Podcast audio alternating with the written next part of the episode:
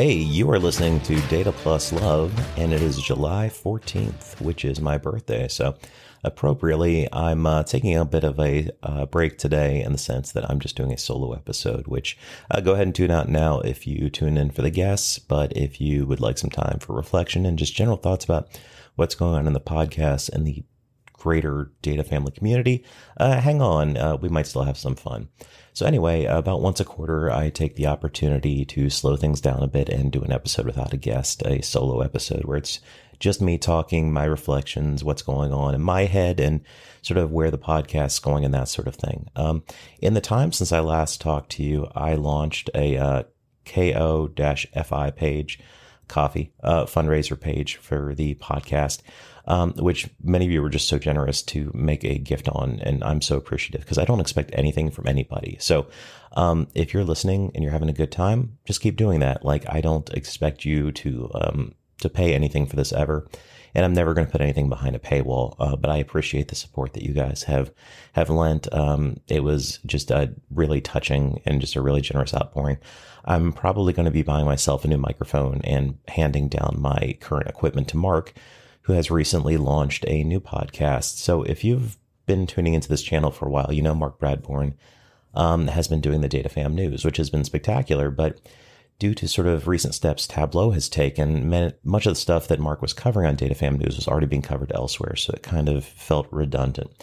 So um, Mark took a step in a different direction and is doing Inside the Analyst Cubicle, which is a very um, very in-depth discussion uh, with analysts um, where he's sort of put together uh, some world-class questions and just allowing people to talk long form uh, and answer them and uh, i was the first guest on it which is i'm a good guinea pig because he knows i'm going to talk um, and Sean Miller has been the first real guest, in my opinion. Uh, and that episode is spectacular. So if you're interested in tuning into more of that, stay on the feed.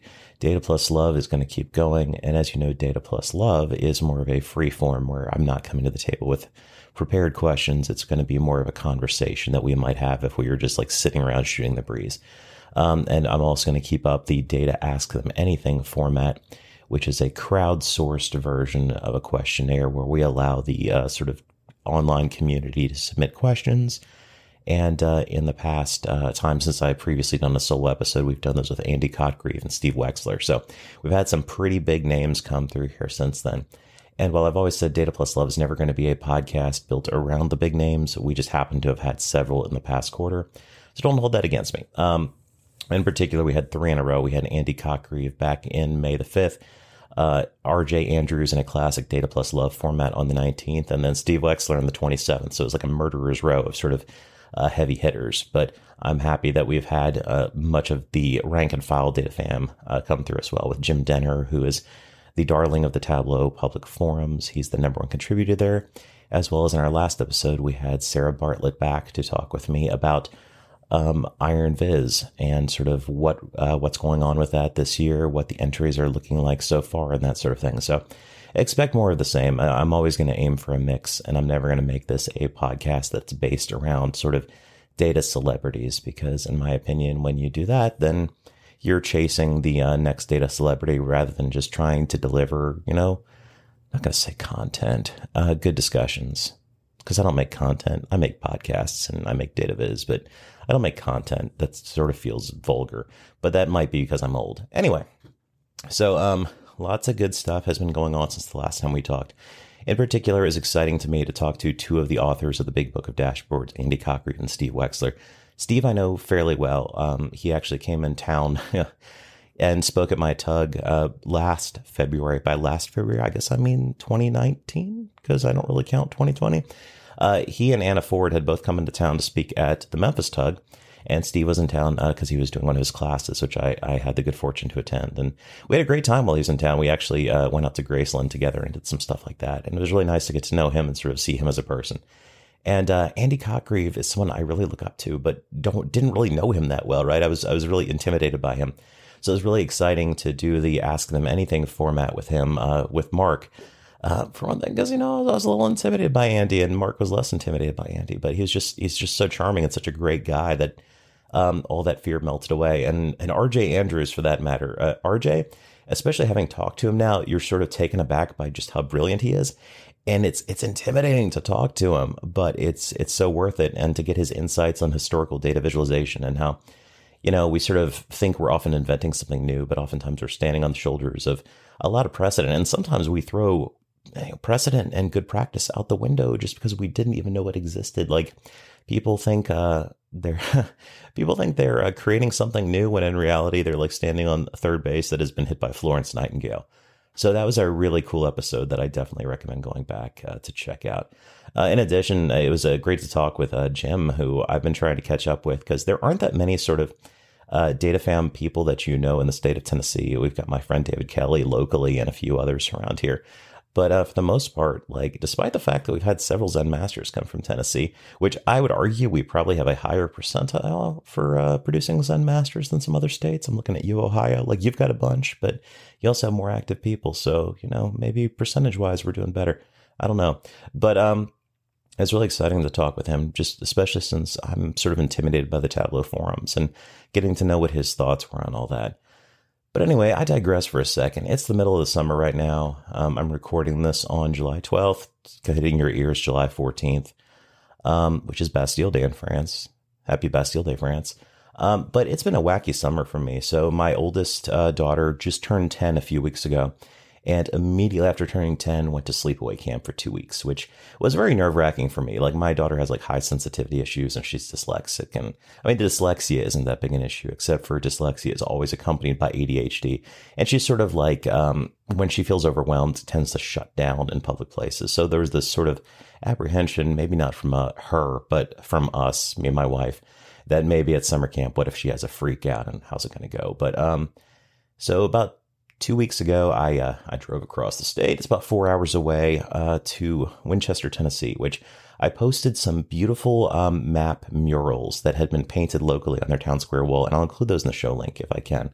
Um, a local artist had uh, produced some of the waterways on some of the walls of the uh, downtown area because they have this charming little town square, and it was really exciting to sort of see uh, maps being used as pop art and sort of bringing together uh, the local area's sort of heritage as well as the geography of the area. But I took her to camp um, a few weeks ago with my wife. We went past the Space Center in Huntsville, Alabama, which is spectacular. If you've never been, I haven't been since I was a kid, but it's really amazing to see a Saturn V rocket in person. Like the scale is is staggering. Um, and then uh, this past weekend, I, I drove back to get her again. So you know, driving uh, nine and a half hours or so in a 24 hour period uh, can can you know take it out of you a little bit. But more than anything, I was excited and gratified to to have her back, but also to hear uh, her amazing camp stories. Uh, so she came back and was super excited and has chattered endlessly about camp uh, for the past several days. So it's really exciting to know not only um, did it go well, but uh, that she's got these memories and is wanting to go back next year for full term. Anyway, that's a huge digression, but part of that uh, digression is that so much of what we talk about on Data Plus Love is the nexus of both sort of your data projects as well as your personal life and your personal passions and stuff. Um, and I wanted to take a minute here to get serious for a second because uh, I think if you listen to me, you often think of me as sort of the pop culture guy. Maybe I'm funny, maybe I'm not. I'm probably not funny. Um, but I had a friend who, unfortunately, I haven't been super close with in the past couple years, but uh, she was a colleague of mine at my previous job back when I was at St. Jude, and she was one of my most reliable colleagues. Like, like super there. You know, when when you have that person that you need to collaborate with on a project, like she was the one you would pick, and uh, just brilliant person, super sweet, uh, had a nice family and everything. But unfortunately, um, a few years ago, she started to struggle immensely with alcoholism. Like uh, coming to work, drinking at work, like water bottles in her purse full of vodka. Um, it was sad because we all sort of knew it was happening, and it's she she didn't really say anything about it, but everyone kind of knew. And I know many people tried to help her, but eventually, um, she lost her job um, just due to all of that. Um, she lost her child and she lost her liver. Like she drank her liver to death. And I mean, this is like from zero to 60 from someone that was like totally just there and with it and well together to all of a sudden you're, she's having to be hospitalized, um, because her liver's dying. And she managed to get a liver transplant, I think maybe only a year ago. And unfortunately, it was uh, late last week when I found out that she had passed away. Like she had been unable to stop and had continued drinking and killed her her second liver and had passed away from complications of it. And it's just really heartbreaking. I mean, I'm someone that has um, I've never been unfortunate enough to struggle with addiction, and I don't claim to fully understand it. I mean, I had a uh, a family member, like not in my immediate family, but distant family, who had passed away from you know opioids. Um, and it's it's hard. It's hard to understand, and it's hard to. I mean, if you don't struggle with that personally, your feeling is just like, well, why don't you just stop? I mean, it's you. You feel that it's destructive. You see what it's doing to you and people around you. Why can't? Why don't you stop? And I mean, I know Dr. Drew uh, Pinsky has become a controversial figure as of late, but you know, in his time on Loveline or the Adam and Dr. Drew podcast, I've sort of listened to him for many years, and he's somewhat of an addiction uh, medicine specialist and uh, and a practicing doctor. And so much of it comes down to like there's ge- there's genetic hardwiring that for some people makes it really difficult for them to to stop. Uh, it's uh, you know, you, you start going and you're unable to sort of turn the corner. Like, I think it was uh, Jay Mohr once who described, like, you know, how you're an addict, you smoke weed once, and every single person that's an addict describes it as the best feeling they've ever had. Like, I've never smoked weed, um, but like for, for someone that does, like maybe your average person tries, like, yeah, that was that was fun or whatever the experience is. I don't know, but like if you've sort of got that that you know, predisposed addiction within you, you're like, this is great. I just want to do this all the time. And like, that's not saying anything about weed specifically, but that's saying like the addictive sort of genetics um, can override like all of the other parts of you that are beneficial. And in her case, unfortunately, her relationship with alcohol was something she couldn't control, and it was super tragic.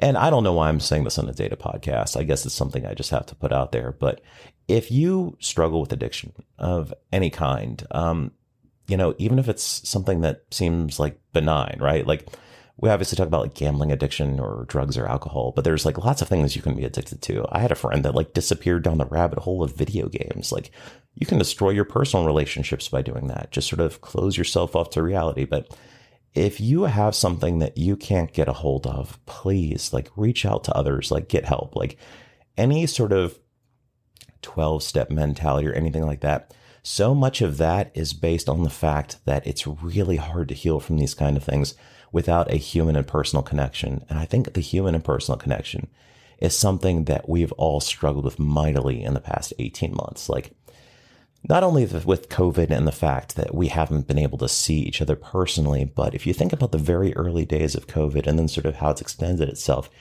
it's the disease itself and maybe the policies in which we've decided to handle it have gone on to make us less neighborly. Like they've made us afraid of our neighbors to the fact where, you know, if my kids were outside and my neighbors' kids were outside, we're we're we're you know watching them all like hawks to make sure none of the children play near each other. You know, it's it's nothing is sadder than being terrified of your neighbor. But then like we see how that you know can sort of play out in in the social sphere. You know, I mean, obviously we've had a lot of political unrest for various reasons in the past eighteen months.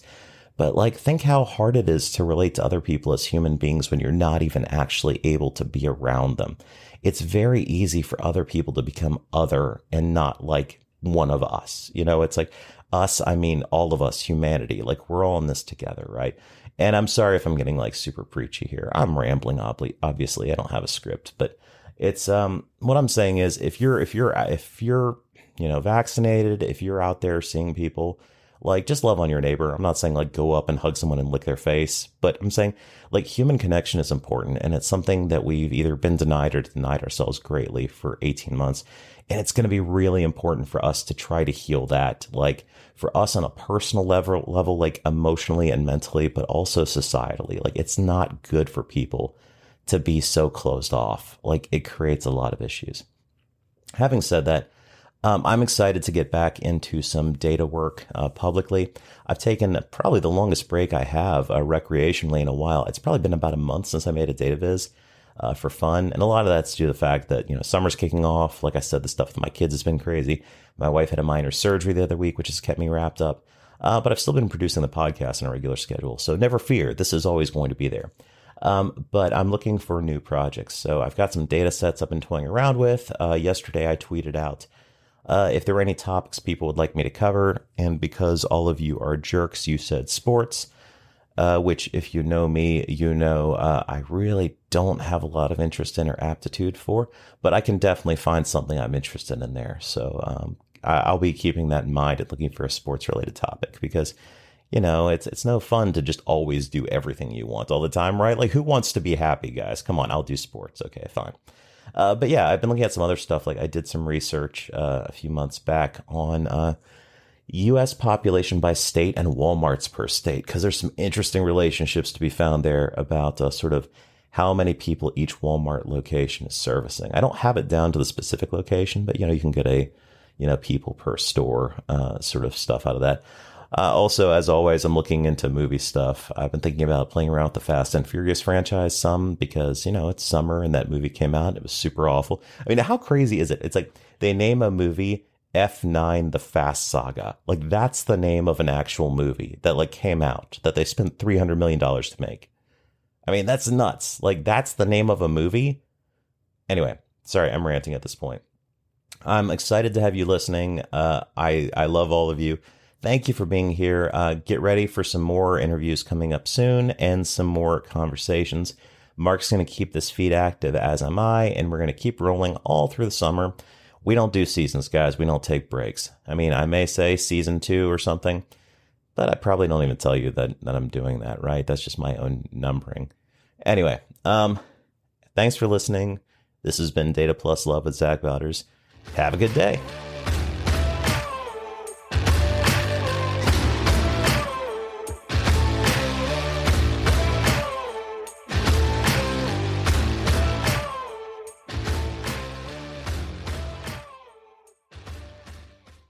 Data Plus Love is recorded and produced by Zach Bowders. Our music track is We Are Legends by Alex Stoner.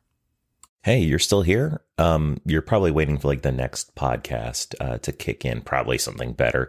Um, thanks for hanging on. Anyway, if you're picking up what we're putting down, uh, consider buying us a cup of coffee on ko-fi.com slash D-A-T-A-P-L-U-S-L-O-V-E um, just you know drop three dollars in our tip bucket. It helps us buy better equipment. It helps us uh, pay for razor blades to keep me from looking like a wolf man, and it keeps uh, Mark's head looking so shiny and beautiful. Anyway, thanks for listening. We'll never put anything behind a paywall, and thanks for your patronage. Have a great day.